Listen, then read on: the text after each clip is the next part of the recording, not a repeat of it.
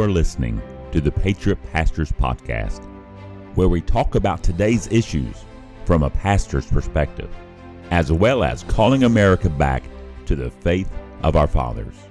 Pastors Wade Lentz and Harold Smith are your hosts. And now, let's get started.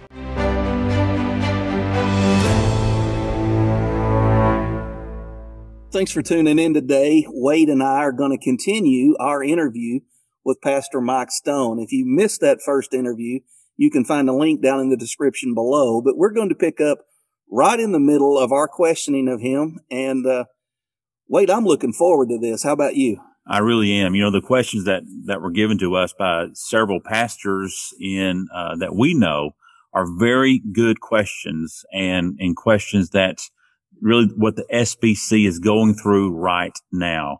And so this is a very relevant, uh, podcast episode that we hope is a blessing and a help to pastors and church members alike. Let's get right back into it. The SBC has been in decline in, in attendance and baptisms for many years now. Tell us maybe why do you think that is? And what do you think the answer may be to resolve that? Yeah, it's a complex answer because it's a complex problem. Uh, and there are probably many tributaries that go into that stream. If you just look at baptism rates and the decline of them, I'm sure some level of that may be people who are uh, more careful about regenerate church membership and not um, not being pragmatic and uh, man centered gimmicks and things like that uh, mm-hmm. uh, when it comes to evangelistic effort.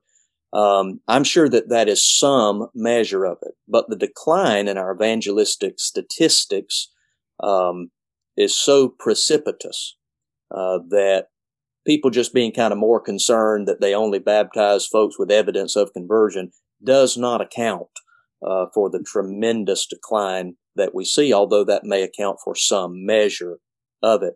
Uh, I, I want to go on record and say it's ultimately not because of anything the Southern Baptist Convention is doing or not doing, or in my case, the Georgia Baptist Convention doing or not doing, or here in South Georgia, the Piedmont Okefenokee Baptist Association is doing or not doing, and it's not ultimately because of anything Emmanuel Baptist is doing or not doing.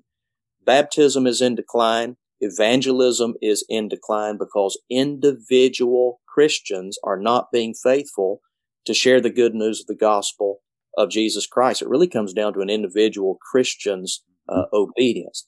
Now, there, that does not negate the importance of leadership.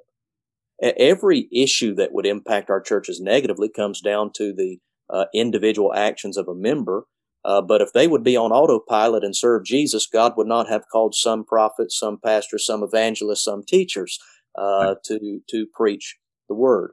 Uh, so, at an organizational level, we've got to face the fact the Southern Baptist Convention has been in decline uh, in just about every statistical category uh, worth measuring.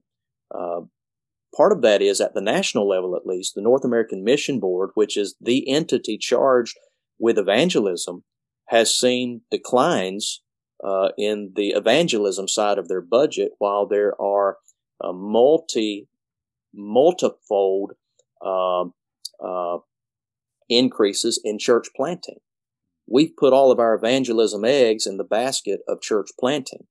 Uh, just in recent years, we've seen uh, something like a threefold increase in the amount of money given to church planting. And yet we're seeing uh, baptisms and our evangelistic effort go down, down, down, down, down. And part of the problem is uh, it, it's representative of a top-down hierarchical approach where we're sending money to a national entity and expecting them to do something that God expects to be done more faithfully and fervently through the ministries of a local church. Right. Now, Man, that's good.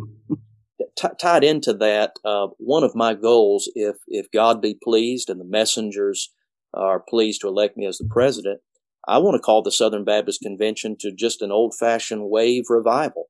Uh, to take an eight week period, maybe a 10 week period. I'd love to work with the North American Mission Board to put all the promotional material together and supporting resources to call each of our churches to uh, evangelistic events and And obviously that would need to be easily customizable to the, uh, the, even the soteriological preferences and positions of a church, their methodological preferences. I don't care if it's a, if it's a five day tent revival or a one day harvest crusade or a pastor who just determines that on a certain day, I'm going to, I'm going to find a salvific passage and I'm just going to preach to those that are lost, having encouraged my people to get all your lost friends here on a certain day.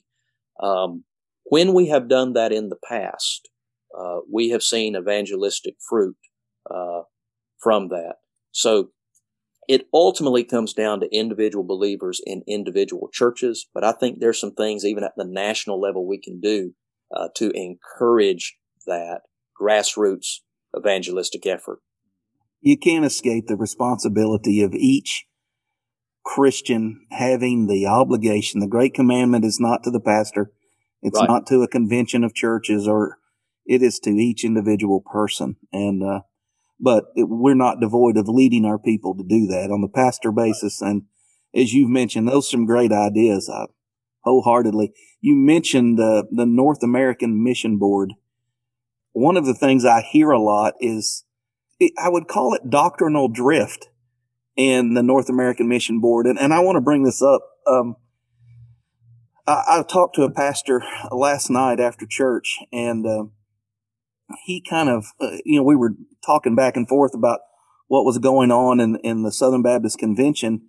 And I said, well, you know, there is the Baptist faith and message. And he said, yes, but it's, it's never really used. It's never really brought out. And I said, so it's more like the Baptist faith and recommendations. Do you see or are you seeing a kind of a failure in the North American Mission Board to take a doctrinal stance in some areas? Or I remember there being a big issue with um, private prayer languages and, and, and those sorts of things with IMB. Is there anything you want to address as far as maybe staying grounded in Baptist doctrine? You know, I could take that question in a couple of different directions. Um, let me just deal with with broadly. If there's any idea that the Baptist faith and message is not being used, uh, I would disagree with that characterization. The challenge that we have is we don't agree on a definition of terms. And in any battle, uh, whether that's in the society and the culture at large, within a local congregation or a convention of churches, the battle for the dictionary is a is a really is a really big one. Uh, for for example, um, uh, there there have been churches, many of them uh, planted uh, through and supported by the North American Mission Board, that have had uh, females listed as pastor, and it may be listed as children's pastor, preschool pastor, music pastor. Uh, that's not terminology that I use, that we use here in our church. But I do understand the reality that that can just be clumsy language. It's, it's not biblically and ecclesiologically faithful language in my estimation. But I do understand someone who say, well, that, that's just a title. Uh, and it's not the title. And I've heard this for the last several years, being on the executive committee, then serving uh, on the credentials committee, which uh, in the last uh, year and a half has received a lot of these uh, concerns or referrals. But one of the one of the answers that we hear is, well, she's not the senior pastor or the lead pastor. Well, then just this past week, when we see this church out of South Florida, which I'm I'm I'm willing to say these this man and his wife love Jesus. Uh, I've not listened to any of the messages. They may preach the Bible faithfully. I'm I'm not even getting into any of that. But when the question comes up, that the man and his wife are listed as lead pastors, mm-hmm. plural, and when there are only two of them on the screen and the titling says lead pastors, that clearly means that he's a lead pastor, she's a lead pastor. Mm-hmm. Then there are videos where she's teaching and the titling is just for her as lead pastor. When, when that issue is raised, then the answer that is given is, well, they don't define lead pastor the same way that you do. And I'm like, well, which is it? Is it a problem if somebody calls themselves senior pastor or lead pastor? Uh, or is it when it when they are a senior pastor or lead pastor? Now we're going to say that the terms don't mean anything. one of one of the things that I have seen uh, every time I talk to a group of pastors, I hear these reports of challenging doctrinal positions in our church plants. And one reason is we have become top down in our church planting efforts. Mm-hmm. If there is a if there's a church there in your local community that has a man and a woman calling themselves co-pastor or lead pastors and they show up on a Thursday night to the local association with their application for entrance into the uh, uh, Anytown Baptist Association of the Arkansas Baptist Convention, somebody there is going to raise the point that they're familiar with this church and that she is a co-pastor. So sometimes these, these problems are caused by a lack of information and even the excuse or the answer that is given is, well, we didn't know that. Well, all of us as pastors know we've had stuff go on in our churches and our own membership that, that we didn't know about. But I will tell you this, if, if I have problem after problem, issue after issue in my Sunday school teachers, for example, that I don't know about, before long, the volume of those problems tells me I've got a process problem. Yes. H- how is it I've got all these leaders doing problematic things that I don't know anything about? And uh, as troubling as that is that the one of the answers seems to be in this most recent case is that that church has pulled out of the Southern Baptist Convention, therefore problem solved. Well, I, I regret that they've left. If they don't believe with our doctrine, they perhaps needed to leave. I grieve over that, but I understand their decision. But the problem is not solved.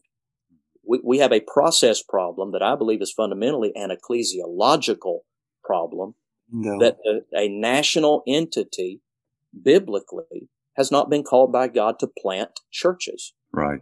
From the opening pages of our Bibles, things begat and reproduce after their own kind.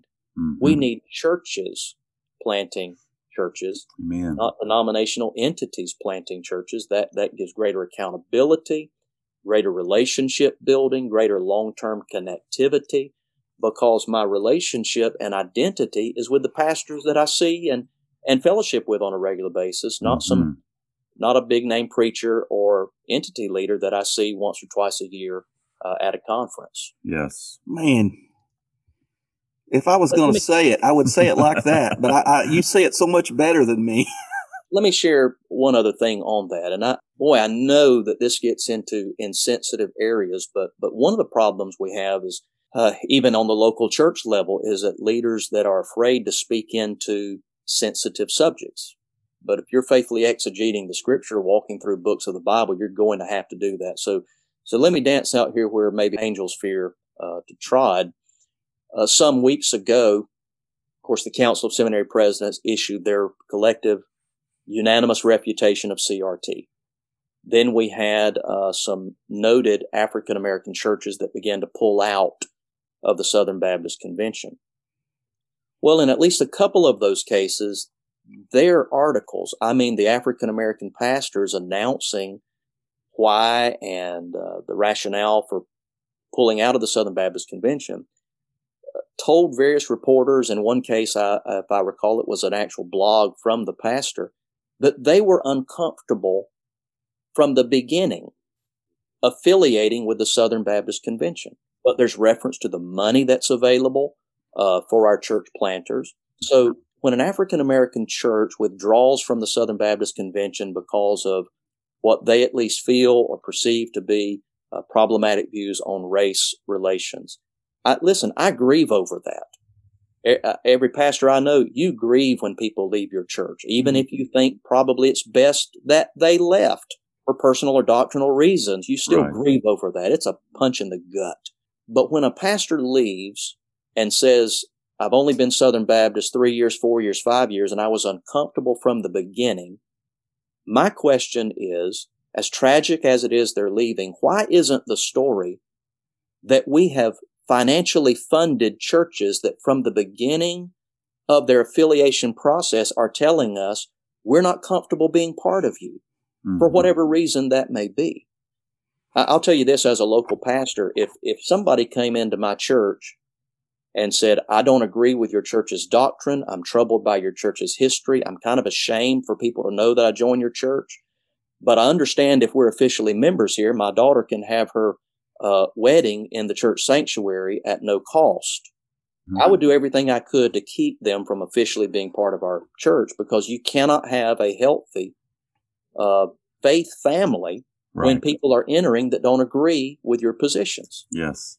And that's really one of my main issues that I had as a pastor with the North American Mission Board. That I was so tired of seeing all of these new church plants that took our SBC money to get started. And then as soon as they were established, they were, had no part of the SBC for various reasons. And these new churches that we were starting were churches that I, as a pastor, would never recommend anyone to attend because of their theology. And then, uh, their methodology was all crazy on top of that. But what can a president do mm. to help this issue? I mean, your, your role as a SBC president is a little bit more, is a little bit different than president of the United States. You just can't sign executive orders like Joe Biden has done here right. recently. President Biden has done. Um, so what can you do in that process to, to, like you said, allow churches to plant churches and not it coming from an entity? Well, I think we have to start by having an honest conversation, which the presidency affords um, a platform, both literally and figuratively, to do so. The one thing we've got to come to terms with is that a decade or so ago, uh, when in Orlando, Florida, we as a convention adopted uh, the recommendations from the Great Commission Resurgence Task Force, it is not working. Now, I hesitate to say that because people who know me know that theologically I am not a pragmatist. Mm-hmm. Uh, but but pragmatism isn't a sin, depending on what is it that you're talking about. Um, cooperative program giving is in steep decline across the country. Our commitment to what we called Great Commission giving uh, isn't working. Uh, reports that you see about increases in cooperative program are because the state conventions are sending larger and larger percentages to the national convention, which I actually, uh, it's the reason I voted against it at the time in Orlando, because I think it's a step in the wrong direction to take more and more resources out of the local uh, grassroots level and send it to a, a national organization to be used in kind of a top down way. So one thing I think the president has the ability to start a conversation. Are we, is this working? Are we headed in the right direction? But organizationally, uh, the president has the ability to make some key appointments. Uh, in an organization the size of the SBC, the president is intentionally a few steps removed from the uh, board appointment process. The president uh, appoints a committee on committees, which then uh, selects the committee on nominations, which then nominates to the convention members of the various boards of trustees. And those are the ones who manage and direct uh, the, uh, the various entities and agencies and employ uh, the entity heads. So one of the things that I would be committed to as president is to seeking to appoint, seek to appoint a committee on committees that shared these hmm. values and these concerns and that were committed to find a committee on nominations that shared these concerns and uh, and then ultimately you've got uh, trustee uh, trustees to the various boards who would share those concerns. So there's about four or five steps uh, in that process. And guys, uh, I'll be very candid with the two of you and with your listeners. I want to be clear that that's what I would want to do. And if messengers to the Southern Baptist Convention in Nashville, Tennessee this June don't want that direction, if they're happy with business as usual and the course that we're on, I'm not mad about that. Uh, I've got plenty to say grace over here in Blackshear, Georgia. When God first laid this on my heart, uh, the potential to, to, pray about it, I reminded the Lord, my northernmost member lives 25 miles from my church. I haven't lost anything in Nashville. Uh, I haven't lost anything anywhere else in the Southern Baptist Convention. Mm-hmm. So I, I don't say that arrogantly or even in some sense of undue confidence or machismo, but just to be clear that's the direction that I would seek to provide leadership uh, as the president of the SBC. And if messengers, if that resonates with them, then I'd try to take mm-hmm. your full slate of messengers to Nashville, Tennessee.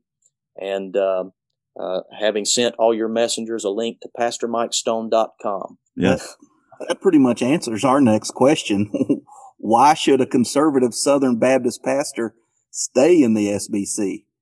And I, I would just, based on what we've heard thus far, because Mike Stone could be the next president and things could change and it could return to a, a, conservative Southern Baptist convention and not the direction it appears to be headed. So you've already answered how that can kind of be fixed through that office. But, uh, but what would you personally say, Mike, to pastors, conservative pastors that are just fed up with the bureaucracy, don't like the direction things feel like they're on the bottom with no voice.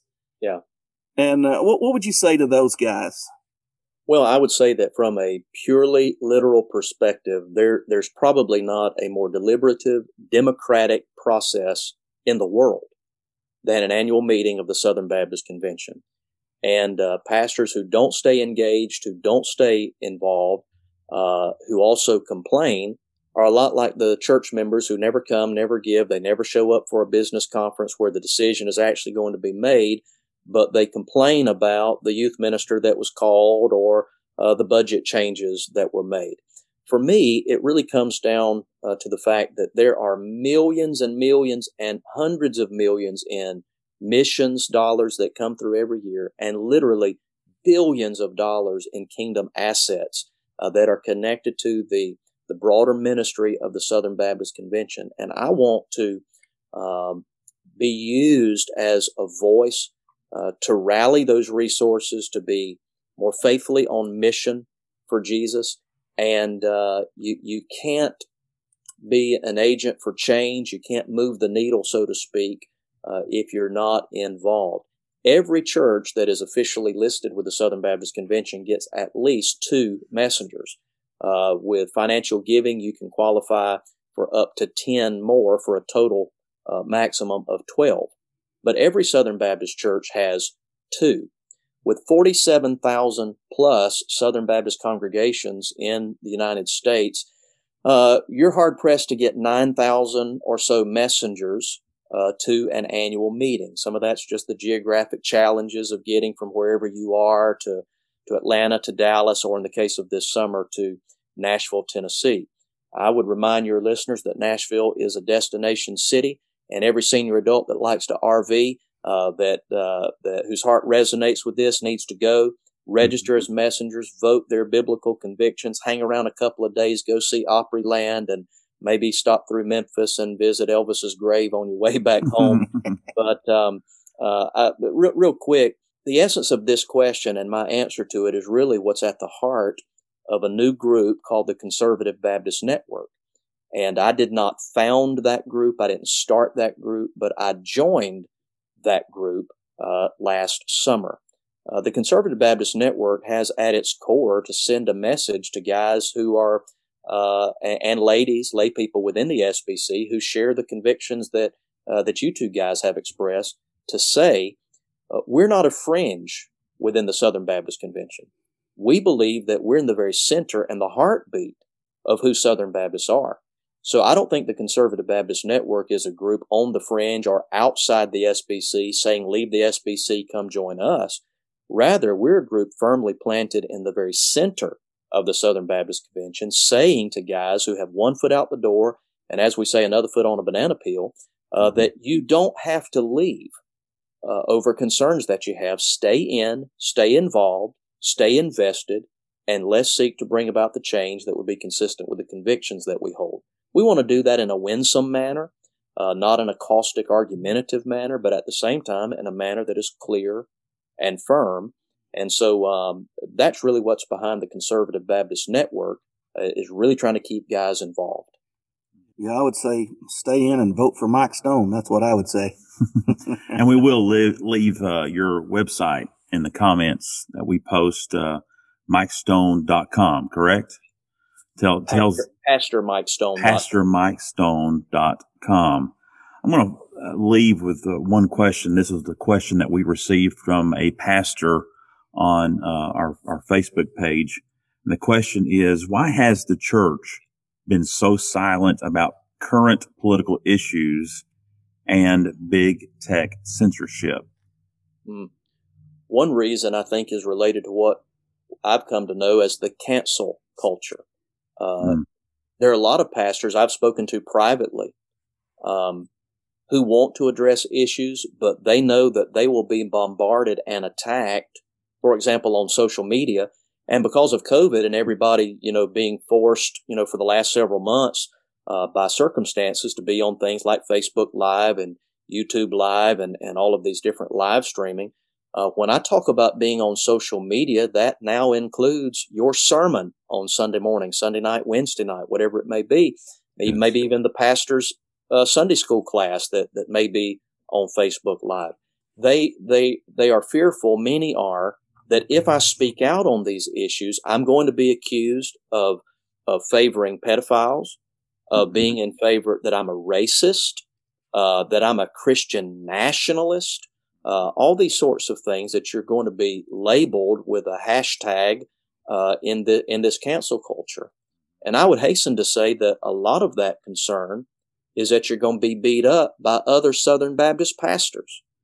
Uh, it's one thing to post a biblically faithful message and be chewed up by pagans who just happen to be maybe a third cousin on your Facebook uh, friends list.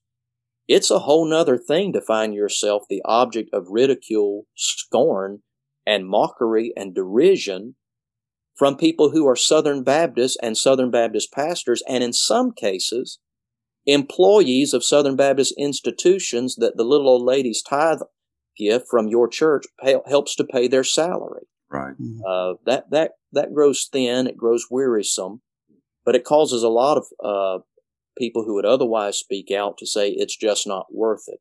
That doesn't mean they're not going to cl- declare biblical truth, uh, but they're not going to make these pointed applications to things going on in the culture. Yeah, I think with the big push, especially during COVID, there was a big push to go make your church virtual online. And if there was ever a threat to virtual online church, it's big tech censorship because most of that's done over Facebook.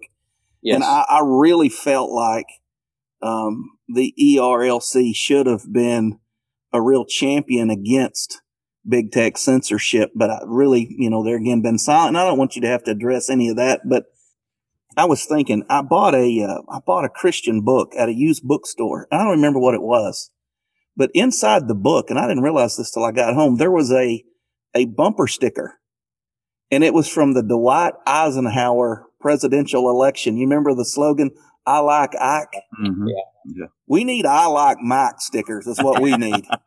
and, uh, because uh, I'm, I'm like, I, i have known you for a while, but the more we talk, I'm like, this is the guy that's got the ideas that he's the guy that is carrying my viewpoints right to the convention. And I'm really, really encouraged by our visit today. Very encouraged. Yes.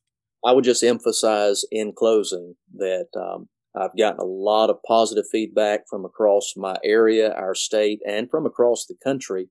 But at the end of the day, uh, the only votes that count are the ballots that are offered by people who've gone to Nashville, Tennessee. That's assuming that we're able to have the annual meeting with uh, the new administration of uh, President Biden, uh, uh the governor there in Tennessee, etc.